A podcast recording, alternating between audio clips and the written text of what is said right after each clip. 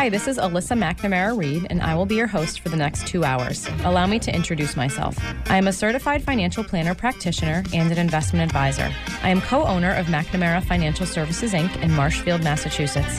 McNamara Financial is a federally registered investment advisor, and by my definition anyway, is a true family business. We work with clients like you every day, regular people that need help making sound financial decisions, or people that want one less thing to worry about. I work with clients for a fee based on assets that I manage, or an hourly or flat fee for creating financial plans. I am not compensated via commissions unless I have the pleasure of helping someone with their insurance needs. There are some things worth paying for, and perhaps a lifetime of financial security is one of them. I, of course, cannot guarantee that working with me will ensure a secure financial future. McNamara on Money has been a call in talk radio show since 1990. I love hearing from listeners, and there truly are no dumb questions. In fact, I like the simple questions because everyone should have the answer to those. Just don't call me asking for the next hot investment or which market is going to outperform this year.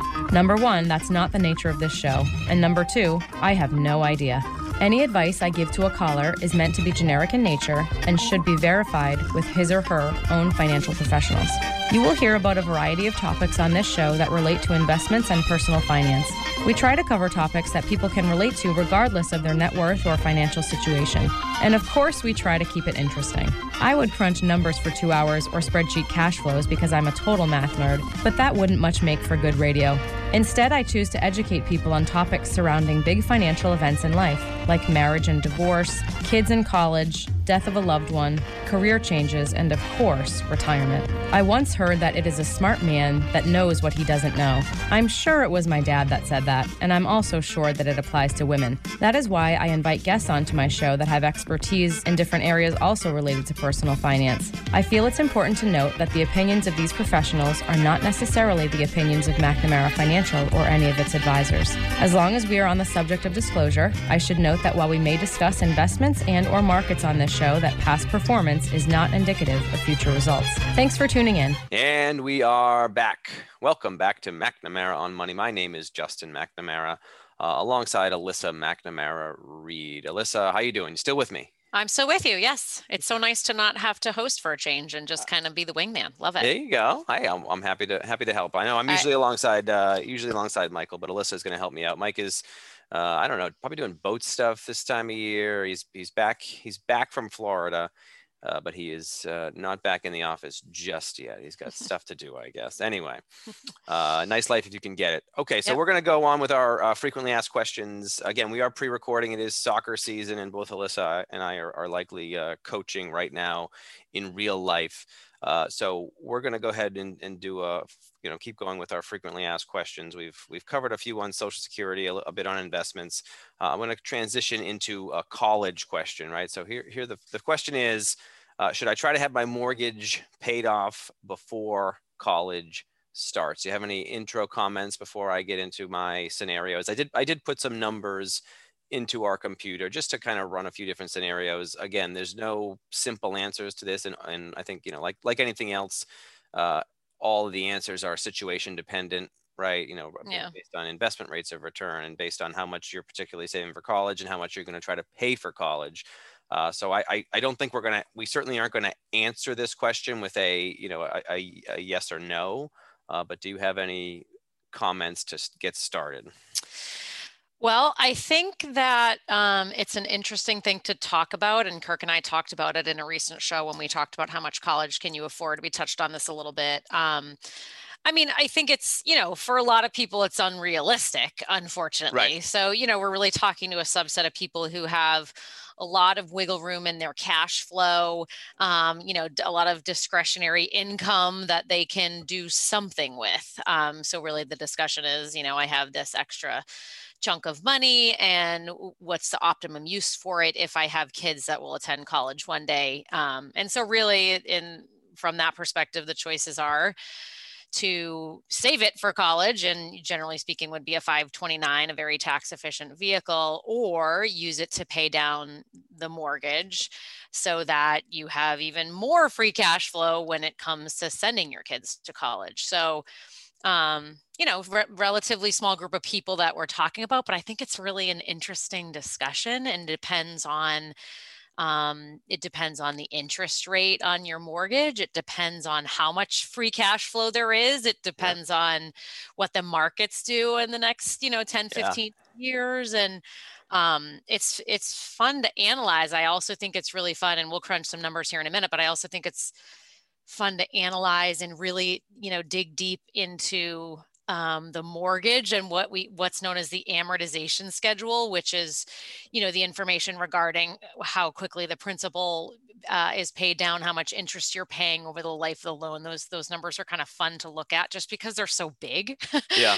um, and and you know sometimes um, sometimes small changes can make uh, big adjustments, and so I think the number crunching is fun. I think for a lot of people it might not make sense uh, you know when we do the number crunching it might make sense for the for people to be saving but again it like depends on the ages of the kids too right? If you're yep. if your kids are really young and you can be aggressive and you have enough time to be aggressive with the savings then it's probably going to look better to to save in a 529 versus pay down debt especially if you have a loan at like two and a quarter percent. Right um, if your kids are a little bit older and you might not have enough time to take as much investment risk so earnings potentials are, are earnings potential is a little bit lower um, then it might be a really close analysis and it might look better to pay down the mortgage and have the cash flow. So yeah, I think I think we're usually talking about folks who are, you know, th- this discussion I think applies more to folks who are maybe on the higher income side. As you mentioned, you know, you have to have discretionary cash flow in order to even make this a possibility.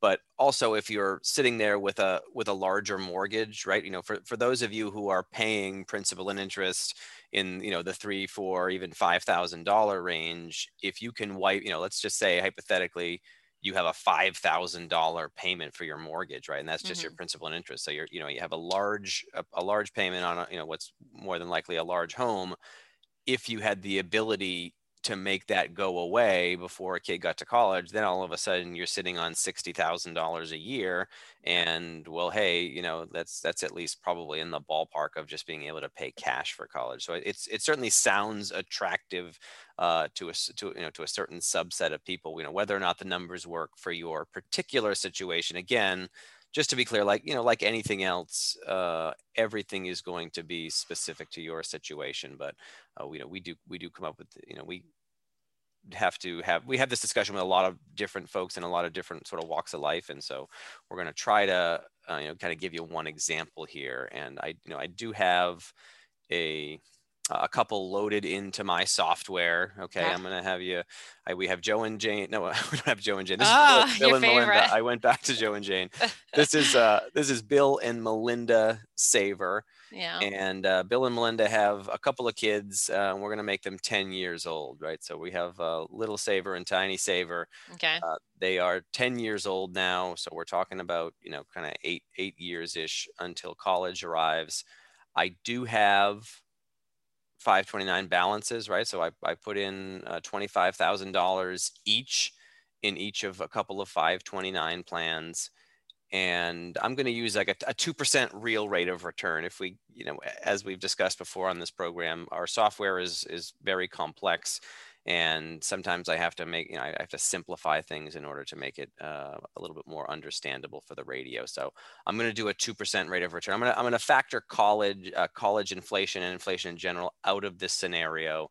Uh, just to make the numbers a, little, a bit more workable, but I will. I'm okay. gonna I'm gonna give uh, Bill and Melinda and their kids a rate of return. It's gonna be a two percent rate of return. Sounds low, but if you take out inflation, um, it's like a five percent rate of return. Yeah, it's it's in the ballpark of a five yeah. percent rate of return, which I think is, you know, it's again reasonable for a 529 plan. They tend to be on the more conservative side anyway, especially as you get closer to college. So uh, again, we're, we're forecasting somewhere in, in the range of a of a five percent return in the in the real world. In this case, it's just a two percent uh, real rate of return. So uh, in this case, again, I mentioned uh, they have about eight years until college starts.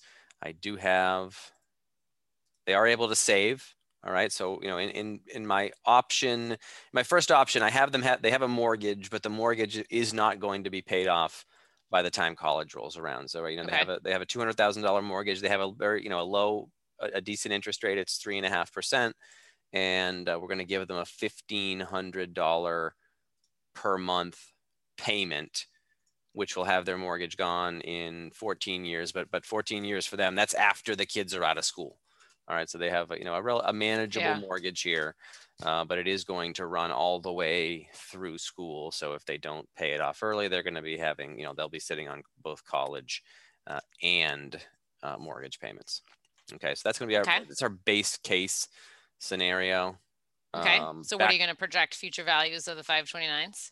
I'm just going to project what their what their college payments are going to be. So I'll, I'll show you in a minute. Oh, okay. But yeah, for, for right now, I'm going to assume that you know our, our total bills for Bill and Melinda, are, you know, literally it's just going to be their uh, their mortgage and also their college savings, right? So they they're gonna they're gonna save seven hundred and fifty dollars a month in each of the 529 plans. So there's okay. there. They have a fifteen hundred dollar mortgage and uh, their income is going to be $36,000 a year. So essentially all they're doing is uh, they're, they're just able to pay all their bills go to those, you know, they have two bills and those are them. All right. And so okay.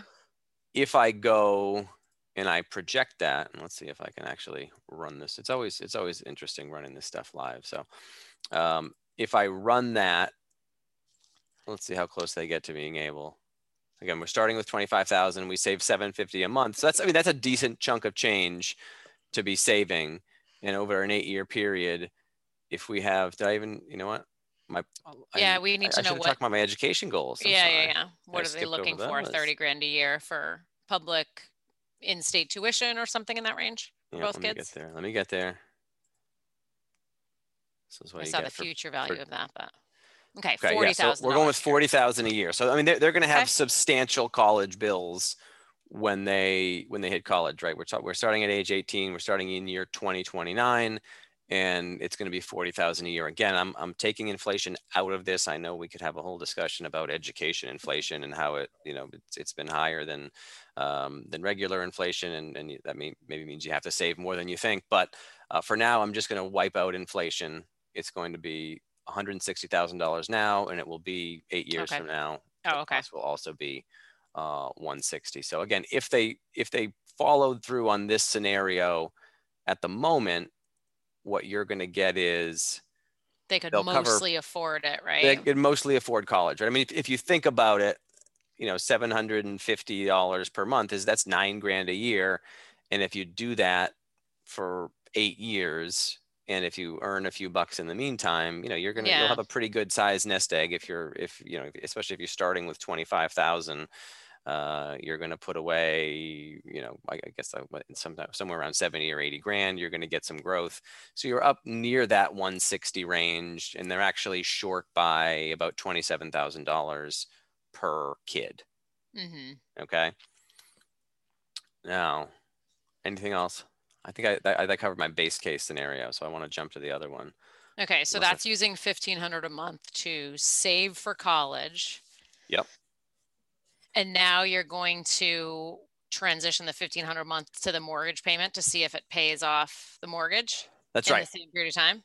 Yeah. So my so my scenario number two. I'm and I'm, again we're just going to run this. This is one comp. You could obviously do a bunch of different ones, right? So in scenario number 2 mm-hmm. what I'm going to do is I'm going to make an early payoff.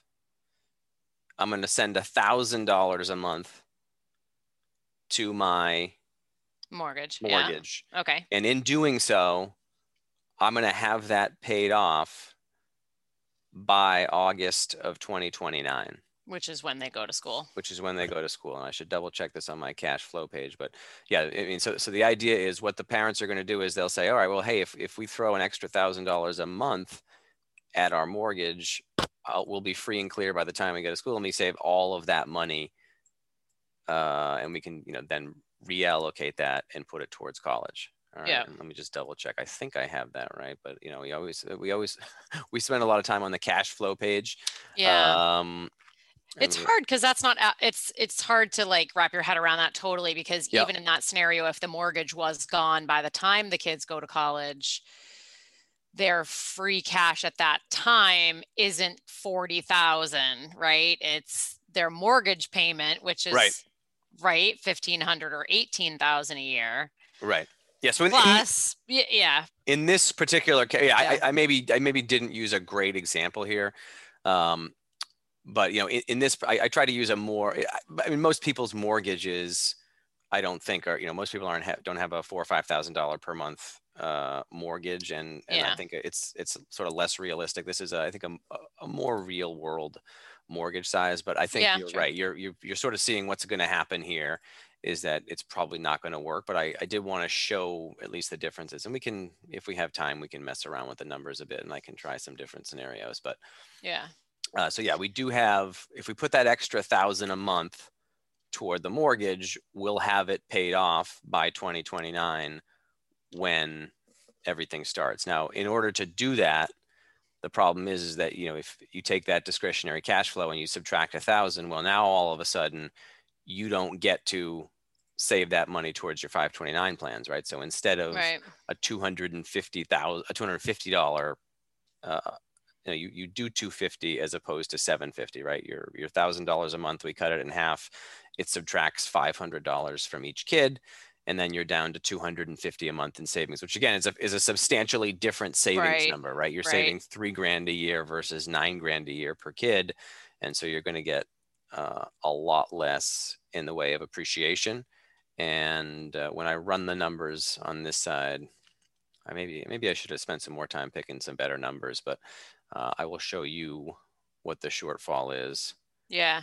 You know, this scenario, like in today's interest rate world where anyone that's been able to refinance, you know, a lot of people have been able to refinance in the last several years and yep. have mortgages, you know, 4% or less, or oftentimes even 3% or less. Right. So it, it the, this, the discussion is a little bit easier right now in terms of which is the most prudent way to go pay down my debt or save for my kid for college if you have a choice right yeah. or the, the money to do both um, it's generally going to look better if you save and invest the money because interest rates on the debt are so low and earnings potential but like if your kid has you know five six seven eight years or more before they're going to get to college your earnings potential is quite significantly is likely uh, significantly higher than the interest rate on your mortgage so it's probably going to look better to save the money right? right whereas you know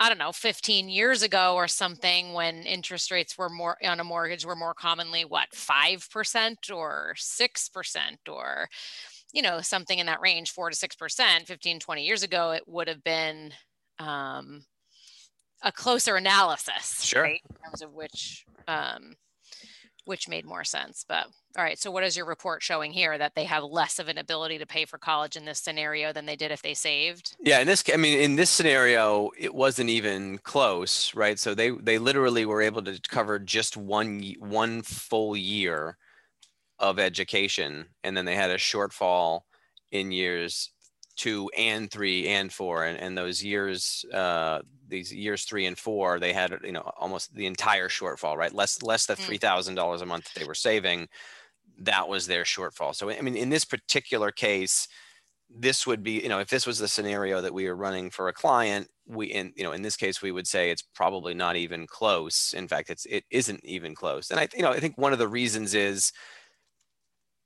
that obviously having the mortgage paid off early is great, but the benefit of it doesn't only accrue to the college years, right? So, you know, if you have your mortgage paid off at a certain time, you get the benefit during those college years, but which which may be limited like in this case, but then after the college years, right, you still have it you still have it paid off and so you're really getting a you know it's it's a the benefit that you'll get from it extends over a long period of time mm-hmm. uh, and then you know you have you know you you could then maybe turn around and say all right well what happens after college then could i you know i would maybe have that money to invest et cetera et cetera depending on the time you know the length of your mortgage and all that stuff so again it's in this case it's it certainly didn't work and i think i, I would say that you know, I don't want to, I don't know, are we comfortable generalizing on what probably works? My, my guess is that probably most of the time it's better to save again, especially if you're yeah. talking about younger folks and, and depending on your investment,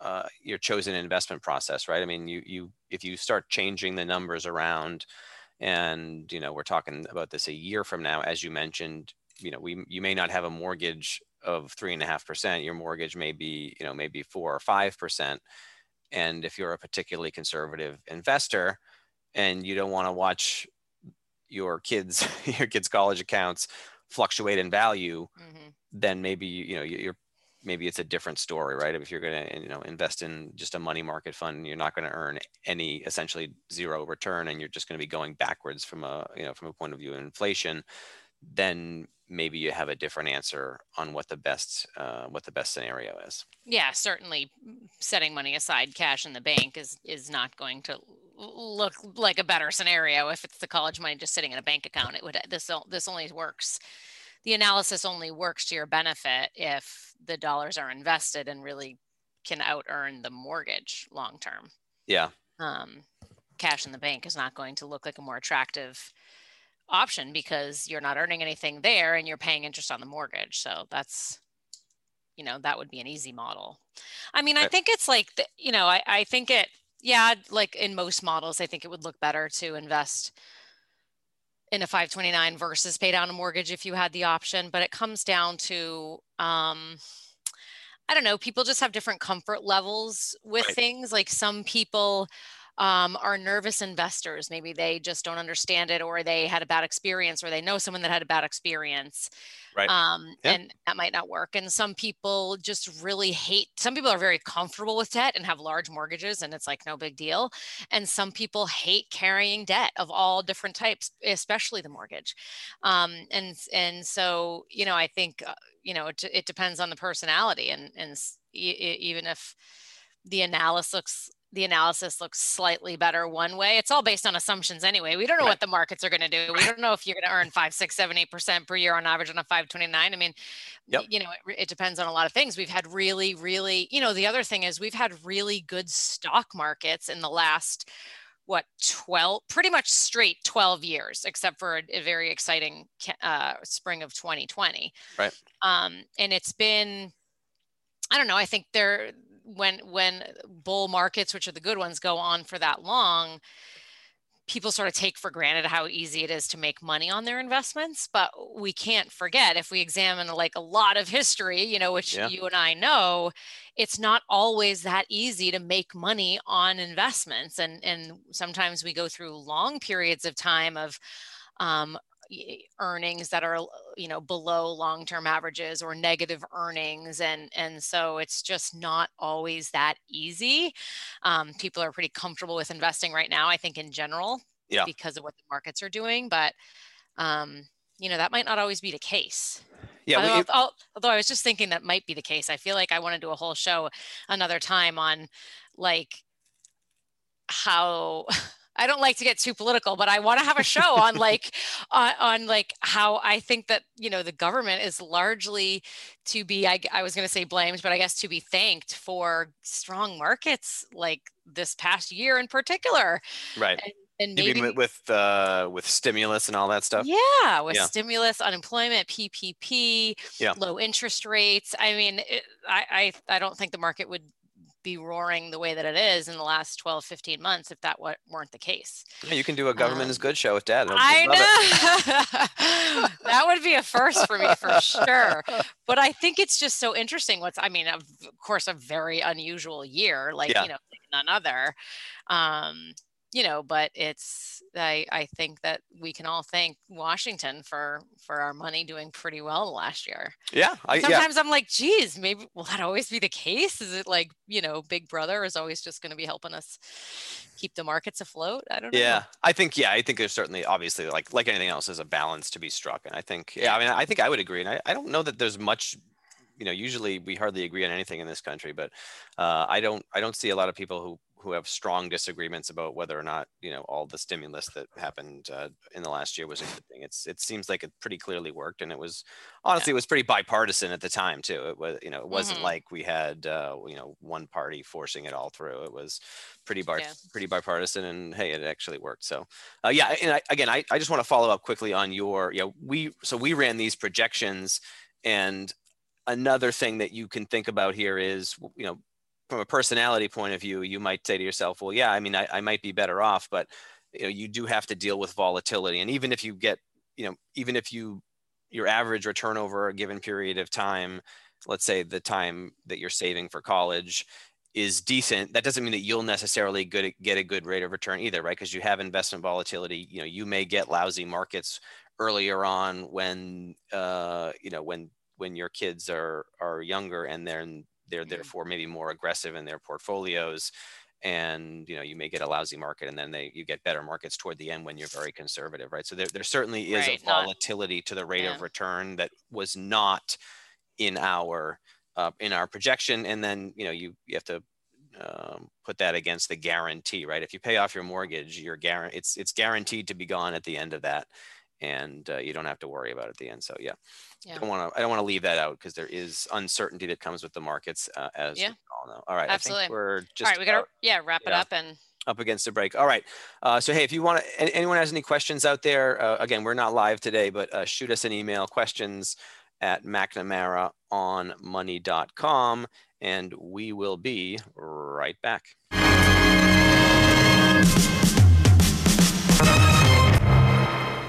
Market turbulence can cause panic, and you might be wondering if your investments are allocated properly. I'm Kirk Reed with McNamara Financial in Marshfield. Let me help you understand your investment strategy and ensure that it is suitable for you. Then you can turn off the financial news and move on with your life. And welcome back to McNamara on Money. My name is Justin McNamara alongside uh, Alyssa McNamara Reed. We're virtual again. We're both coaching soccer, as I've mentioned a few times already here, but uh, we are doing uh, a frequently asked questions show.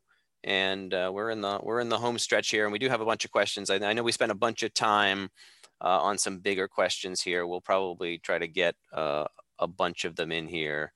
And all right, Alyssa, where do you want to go? Stick with college. I think we should stick with college, right? Yeah, let's stick with college. There's a few more that we have on the list. And you okay. were so worried that we wouldn't have enough content for today. I feel like we could talk about any of these things for an hour. I always am. And then I, I yeah, we always yeah, Dad and I usually get to the end of an out, uh, you know, the end of a show, and there's still two thirds of the outline left. But I know. Just, I don't know. That's it's kind good. of stressful. It's stressful having to talk for two hours, especially me as a middle child. Um, okay. Uh, will saving for college affect my financial aid? Do you want to take a shot at that one?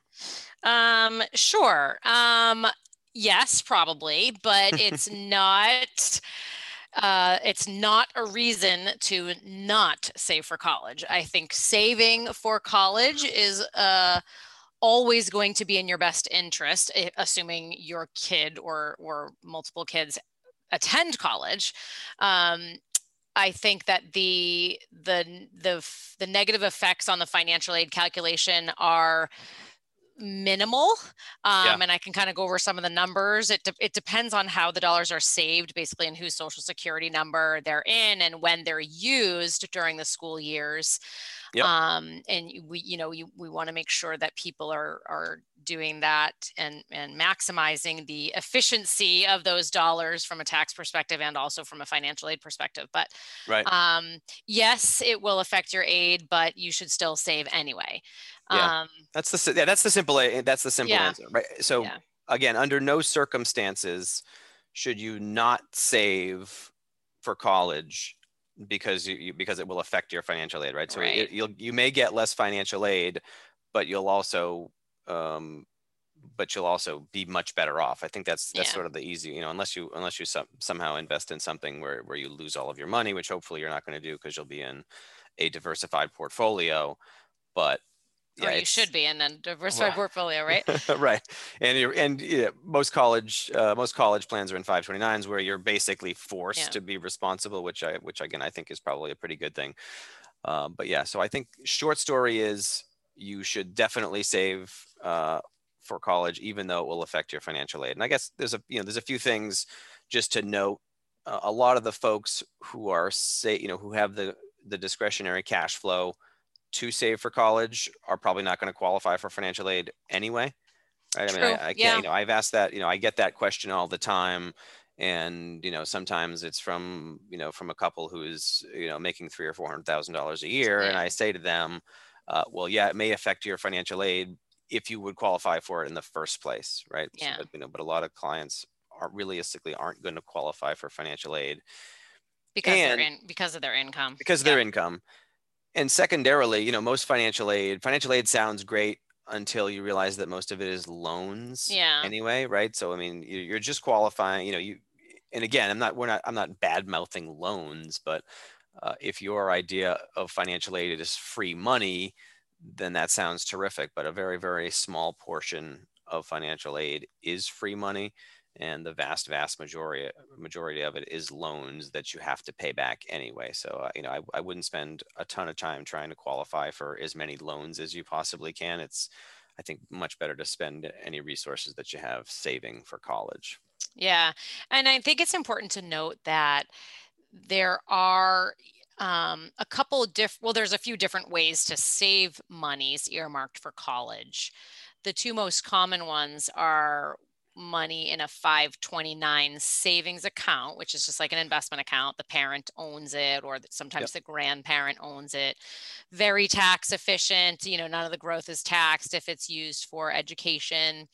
Um, some people want to save money, however, in their kids' names and in their kids' social security numbers. Like it's really common for people to just open up a savings account at the bank for their kids. Yep. Um, or there are types of investments, investment accounts that people can open for their kids where the money is actually in the child's social security number. Of course, the parent is like the cust, you know, what we call the custodian, which is the person making the financial decisions. But if money is being saved for college in the child's social security number, that is generally speaking um, not a great thing when it comes to financial aid because that more negatively affects the amount of aid you could receive. Yep. Um, so you know, and and again, if it's like if we're not talking about substantial dollars, if you're talking about like a few thousand bucks or whatever, don't worry about it.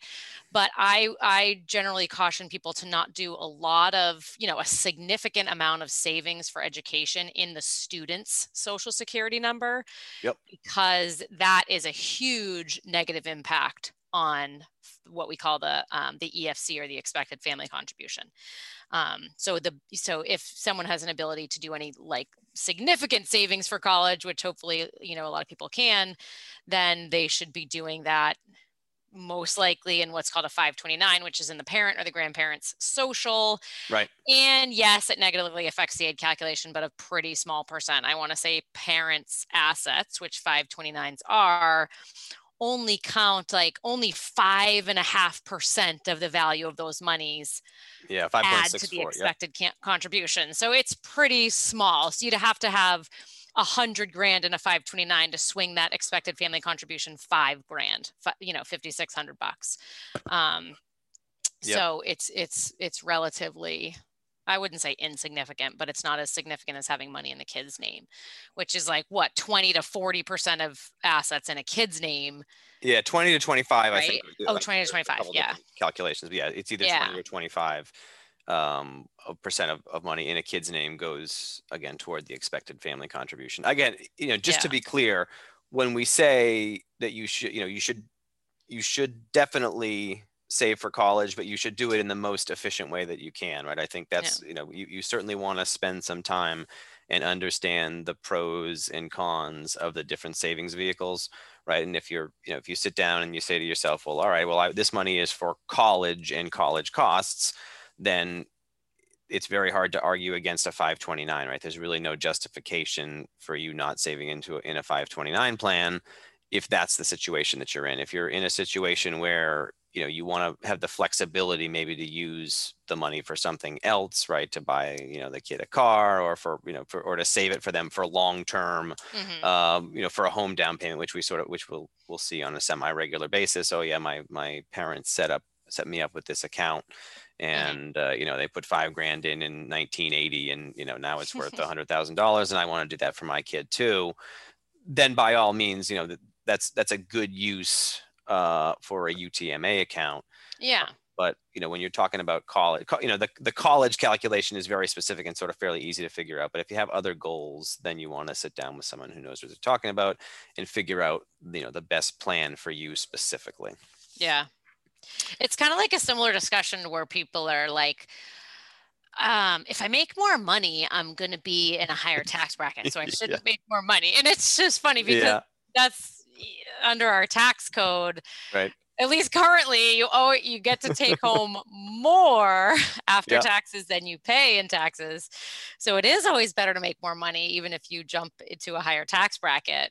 Um, it, it hurts a little bit, but it is always better to have more earnings. Yeah. Um, especially well, a whole different discussion, but we could we could have that show another day. That's a fun yeah, one. Absolutely. All right. Yeah, I think we've I think we answered that one pretty well here. Okay. All right. Um, I get this one a fair amount. Uh, should I start, or I guess you know, this can be: should I either start a 529 plan if I only have a few years until college, or should I continue adding to my 529 plan if I only have a few a few years mm. left until college? Um, I don't think we probably not a, a, ton of time on this one. I okay. think in general, our answer is probably not. I mean, no, the yeah. way that a 529 plan works is that you are beating taxes on your appreciation. Yeah. And for again, for most, I, I don't want to generalize for everybody, but for the average family, when you're a few years from college, you're probably not investing in a particularly aggressive investment strategy, right? You know, if hopefully just, not. Yeah. yeah. Probably not. Yeah. Um, and I think mo- you know most people are probably in an some type of an age-based portfolio, and by the mm-hmm. time you get to the last couple of years before college, those those portfolios tend to be very very conservative, right? And so what you have is you have a situation where let's let's just say you had uh, fifty thousand dollars that you wanted to invest, and uh, your your child was a let's say a junior, right? And the question is, oh hey, do I you know do I want to invest this in in a five twenty nine plan? Well, if you take a look, you know, especially with interest rates where they are now, mm. if you invest that money, if you earn, let's say, 1% per year, which again, maybe, maybe that's low, maybe that's high, you're talking about $500 a year. And then the, the benefit of you of, of the 529 plan is, you know, the, the taxes that you would save on a thousand dollars right. and so then you know at that point you get to you know is it really worth the hassle? I'm just saving you know the taxes on a thousand dollars. In the case of if you invested it you know maybe you know maybe you invested it in the bank i guess you know there could be you know if you're in the 30% tax bracket you're talking about a few hundred bucks yeah. right? And and so i don't generally speaking my answer is that you probably it's probably not worth the hassle. But again that that could change based on interest rates, right? If you were if there was a money market fund, and and if we were in the, mm-hmm. in the mm-hmm. good old days back when we started in the business, and you could earn five percent in the oh money market. Oh my God! Remember? yeah. Yeah. Was, yeah. It was. I literally had a client in here literally yesterday, um, looking. You know, we and we had that exact same discussion. I'm pretty sure his daughter is a finishing her sophomore year, mm-hmm. um, and very similar discussion. And you know he was kind of like, well, can I put it in a 529 and it just goes in a money market? And I'm like, well, we can, yeah. but um, there's really no interest on money markets. It's not any better than uh, like a savings account at the bank or a short term CD at the bank. Um, if you're just going to stick it in a money market, there's no reason to put it in a 529 because you're not saving taxes on any growth with rates the yeah. way they are. So that's not even worth, you know, the paper that it's printed on, the application, I mean. And, um, you know, it's kind of like if thing, you know, if, if the interest rate environment changes in the next six to 18 months we can have a discussion but that's probably not likely to happen happen and yep. we talked about you know with like a two year time horizon you know it maybe in a normal a more normal interest rate environment it might be worth it to do like a very conservative portfolio with a little bit of stock and bond exposure but like right now it doesn't make sense to do that. Yeah. Because there's downside risk even in bond portfolios right? Like bonds on average are negative this year to date right? Yeah. And, and maybe don't have a whole lot of upside in the coming year or two anyway. So it's not worth the slight you know the downward volatility. Um in a very conservative portfolio right now for like the tiny bit of earnings you would likely have in a conservative portfolio in a year or two. So yeah, I, I think yeah the exception I think is if you have a you know a balance already in your 529 yeah. plan and you're yeah. already you know you're maybe you have a monthly investment that's going in anyway and adding more to it isn't going to add anything to you know the you know your your life administratively right? Yeah. So if you're, yeah. you know, you might, you, in that case, there's really no, there's no upside to it necessarily, but there also is maybe no downside if you're just in a very conservative cash portfolio. Well, cash mm-hmm. at the mm-hmm. bank versus cash in the 529. um, there's really no difference. So I'm gonna have I have money in there anyway, so Yeah. no you know no downside really to adding to it. Yeah. Um, that said, uh, depending you know that you may have a slightly different answer depending on when you plan to use the money too, right? Just if you have a 529, you don't necessarily Yeah. have to use it all in year one. And uh, you know if you had a sophomore and you had limited funds, maybe the plan might be, oh well, I'm I'm gonna you know try to invest this for uh, four or five years, and I'm gonna plan to use it at the end of college as opposed Yeah, to at true. the beginning. Mhm. In which case, maybe you do have some yield um, that you're looking at. So uh, the answer is usually probably not, but there are certainly times uh, when maybe it's it's an okay idea. A 529 is similar to a Roth IRA in which the longer the period of time you have to invest the money, the more attractive that vehicle is going to be because of the tax-free nature of the earnings. Right. Um, in a 529, of course, the earnings are only tax-free if the money is used for education. Um, unlimited unlimited amount, right? For for um, college tuitions Right. and room and board, but it you can actually take money out of a 529 tax free up to 10,000 per year for primary and secondary education now, but there is that limit of 10,000 per year per student, I believe. Right. Yeah. That's right. Um, yeah. So the longer you have, the better. And if it's a really short period of time you have, there's just there's not much, um, Not not, much much, benefit to it. benefit to it. Yeah. Of course. All right. What's next? All right. Uh, let's see. Do you want to do? I have. How much do I have to save to pay for college? I That's, a- that's know. a big. That's a long one. I don't know. I added that one to the list. we'll plan that for another show, probably because we need at least an hour to go through that one. But I've done that before on the air where I've gone through actual scenarios, um, you know, p- playing around with, um, you know, let's take one kid for example. How Yeah. old are they? Are they zero? Are they five? Are they 10 um, you know public private education and kind of going through and giving people an idea of how much they would have to save under those different scenarios in order to fully have they account pay for tuition room and board um, so that's kind of interesting the numbers can get really staggering i'll tell you that the numbers are high Yeah. Yeah. and uncomfortable for many people, especially if you're planning for multiple private educations. Um, and but I think it's good for people to have an idea of the range. And so again, let's put that. I'm actually going to write this down. I always get these brilliant ideas for shows when we're on the air, um, but I think we should do like a college. I guess a college savings calculations show.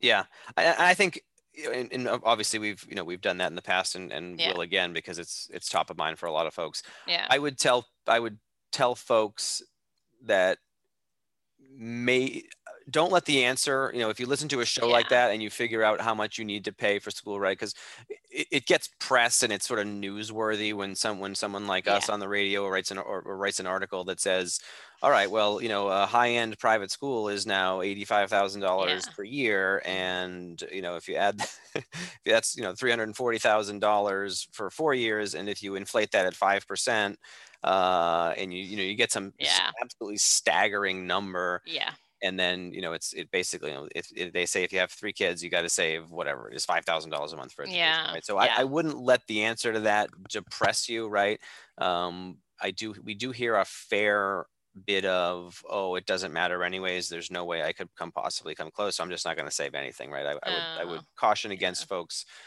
having that attitude right? Any any bit that you save especially if you start early and and you know get some compounding working for you uh, is certainly going to help and uh, if it's not if you know yourself well enough to know that the answer to that question is not going to help you i would say maybe try to avoid it.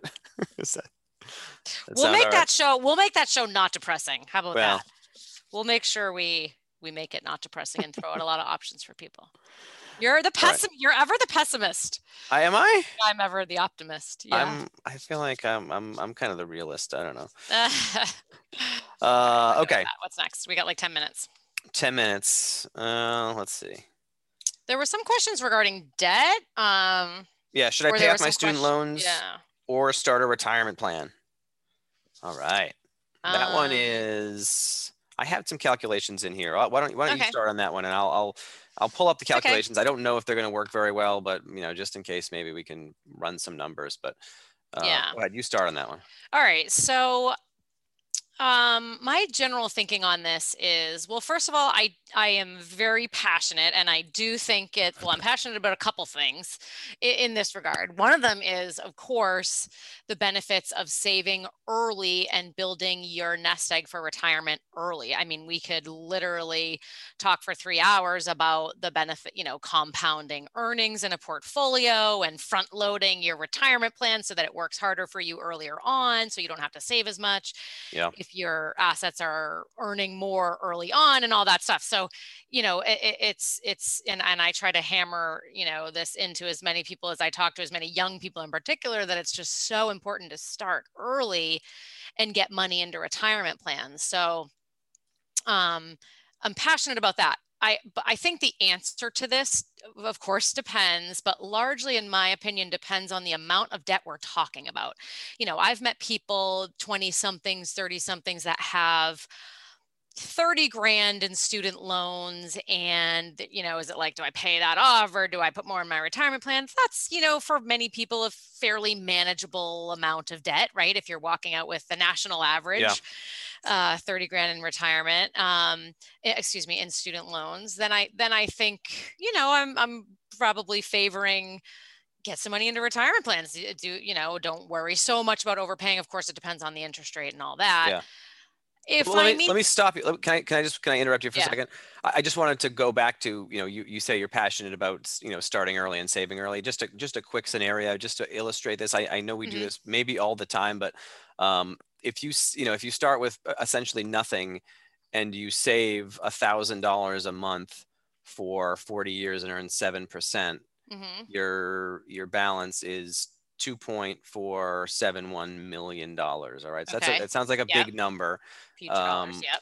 if you do this if you instead do $2000 a month for 20 years right so this is the this mm-hmm. is the hey i'm gonna i'm gonna i'm not gonna save for retirement when i'm young right i get out of school i'm at 25 i don't worry about it until i'm 45 and yeah. then i'm gonna play catch up right so i save the same amount of money because wait i'm gonna guess i'm gonna guess so you're saving the same amount of money but over 20 years not 40 years right so the first one was 2.7 million i'm gonna guess it's 1.2 million yeah, what it's less. It? It's it's just about a million dollars. Yeah, so it's crazy. It is both both four hundred and eighty thousand dollars worth of contribution. So in uh, in the twenty years at seven yeah. percent, you you doubled your money, which sounds great, but yeah. in the forty years, let me just I can let me pull that back. So just here. to be clear, you're you're saving the same exact amount of money out of pocket yep. but you're saving it in one scenario you're saving a smaller amount over 40 years and the second scenario you're saving yep. a larger amount over 20 years but it's the same total savings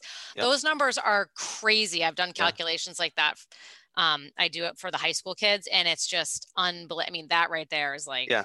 so just, you're you're up five yeah. times versus two times, even wow. you save the exact same amount of money. And, and again, yeah. that's because we that's why we're passionate about that's it. one of the things that we preach all the time so again i was i cut yeah. you off you were in the middle i hope you remember what your train of thought no was. that's okay i could you're gonna have to cut me off kirk has to do it all the time on the show i've actually had people come in my clients come into my office and be like will you please let your husband talk on, while on the radio show i just like sometimes i can't stop myself um, you know what um, i did too I heard a client say that in. to you too. Yeah. No, no. She said uh, I, I heard a client uh, who come in and they said that you were you were the voice of WAT or you were the voice of McNamara Financial. So maybe I guess now I know why because you're the one who does all the talking. Oh, I do all the talking. Yeah, it's. I mean, no, Kirk is good about he'll, he'll he's good about inserting himself when he has something to say. But I could just keep going and going and going. And um, yeah, he does have to cut me off once in a while. Um, I was talking about like it. You know, I of course you know for that reason that's a great example favor starting retirement um, savings early. Um, but when I meet someone that has like a lot of student loan debt, you know, maybe they went to medical school or they went yeah. to law school or both they both went to law school or, you know, and, and you're talking a hundred, a hundred and fifty, two hundred thousand dollars in loans.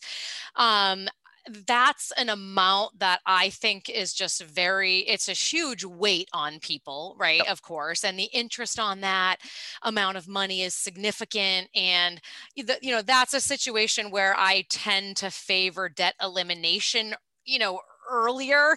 And I would always say, you know, put in your retirement plan, of course, at least what your company needs you to put in so that you get the match if there's an employer match and all that. And maybe you put a, you know, small amount in there anyway. But you don't want to be burdened by an amount of debt like that um, for for a very long period of time. So I like to work down big balances, and then when they get to more reasonable balances, then I'm saying, okay, well maybe now is an opportunity. Let's get more in retirement so we can work on that. I don't know. It's it's a balancing act for yeah. sure. I, th- I think at the extremes, right? If, if it was just an either or, we generally would say, you know, what you shouldn't do probably is pay down your pay down your college loans until they are gone at which you will you will switch right. over and start right. saving for retirement right that that almost never makes sense um, just because well, partially because if you're using a fairly aggressive investment rate of return, your, your interest rate is probably higher than that which on your debt. And yeah. then when you factor in a company match, right, mm-hmm. all of a sudden your, you know, your rate of return is is is a heck of a lot higher, right? If you're putting in five percent and your company's matching four percent, well, there's a there's an immediate eighty percent rate of return. Mm. Then the money is invested, oh, yeah, and if you if you're in an aggr- you know, and if you're in an aggressive portfolio, then you're even you know you're even more ahead of the game, right? That again, yeah. that doesn't mean but again, to the the other end of the extreme is, oh, you just pay down your debt at the slowest possible pace because, well, hey, you yeah. know, I'm, I'm financially better off, right? If my if my uh, my student loans are at five percent, and I could you know spend every dollar investing at seven percent, oh, again, not not per year, but over long periods of time well then i'm going to be better off financially and and you know i'm going to be uh, i'll be richer right I, I don't think we're saying that Mm. We don't. We never tell anyone that the goal of, of of of managing your money is to end up as rich as possible. I think obviously there's always a a personal a personal part of it, and people yeah. don't like debt. Uh, you know, we we always, we're always telling folks to have their mortgage paid off, or at least make that potentially one of your goals at retirement but in theory you could make a you could make a case that that's probably not the greatest idea from a financial point of view just based on interest yeah. rates and investment rates etc and you know what how many yeah i mean so again we would never it, it, it's a balancing act it's not do one or the other it's do both we want to make a decision regarding maybe we do one more heavily than the other yeah. when it comes to pay down debt versus save um, but t- 100% a balancing act don't just do one and then do the other right. um, and you know what I, I literally just had an experience where i ran into a client in the last couple days and we had this discussion. He's older, and it wasn't, we weren't talking about student loans. We were talking about, you know, there's a chunk of money. I, as I recall, it was from an inheritance. Yep. Um, do we, do we pay, do we, put a big chunk on the mortgage? Um, or do we put it in an investment account? And we talked back and forth about it. And um, he ended up going with um, paying down, you know, putting big chunk down on the mortgage. And I saw him and he, you know, was filling me in and I was like, does it feel? And he was like, you know what? It feels really good. Yeah. So that just, you know, and, and it, but having said that, it does feel good to, you know, see a large balance in an investment account too. But I think it just feels, yeah. unless it's, it's unless it was uh, bigger last month, right? Yeah. That's true. That's true. It can cause too much stress when you look at it too much. Um, but yeah, just, and I said, I look forward to that day when I can have, you know, a similar sense of relief, hopefully when I could do that as well. But um, yeah. we only have a minute and a half. Did you ever know that we were yeah, I know we're up against playing it. music soon, Justin. Yeah. Do we have uh, anything uh, else on this one? Let me think. Uh, but no, I'll just give a little shout out to our podcast because I'm um, um, oh, yeah. Like if people, you know, missed uh, part of the show or want to check out some of our other podcasts. Um, so we take all of these radio shows and we turn them into a podcast. So you can just search your podcast app for McNamara on Money. And all of our um, shows are there. We break a two hour show into two one hour podcasts just for your listening pleasure. Um, but yeah, if anyone missed part of this or wants to check out any of our other content, you can always check out our podcasts. Okay. Wow. I, you know what? I honestly, I you totally forget forgot to announce about that. our podcast. I know, you're terrible. McNamara. You just search McNamara on Money on your podcast app. Oh, um, oh, I used to post some of them on the website. I have to get better about that. Is, oh fa- no, that's of... the old one. That's the old one. That's my old photo. Um, but you can always. Um, I do sometimes post them on our website too, McNamaraFinancial.com, or you can also go to McNamara on Money. Okay. All righty. All right. Well, hey, we're just about up against it. So, uh, hey, thank you all for listening. My name is Justin McNamara alongside Alyssa McNamara Reed, and we'll talk to you next week. Bye bye.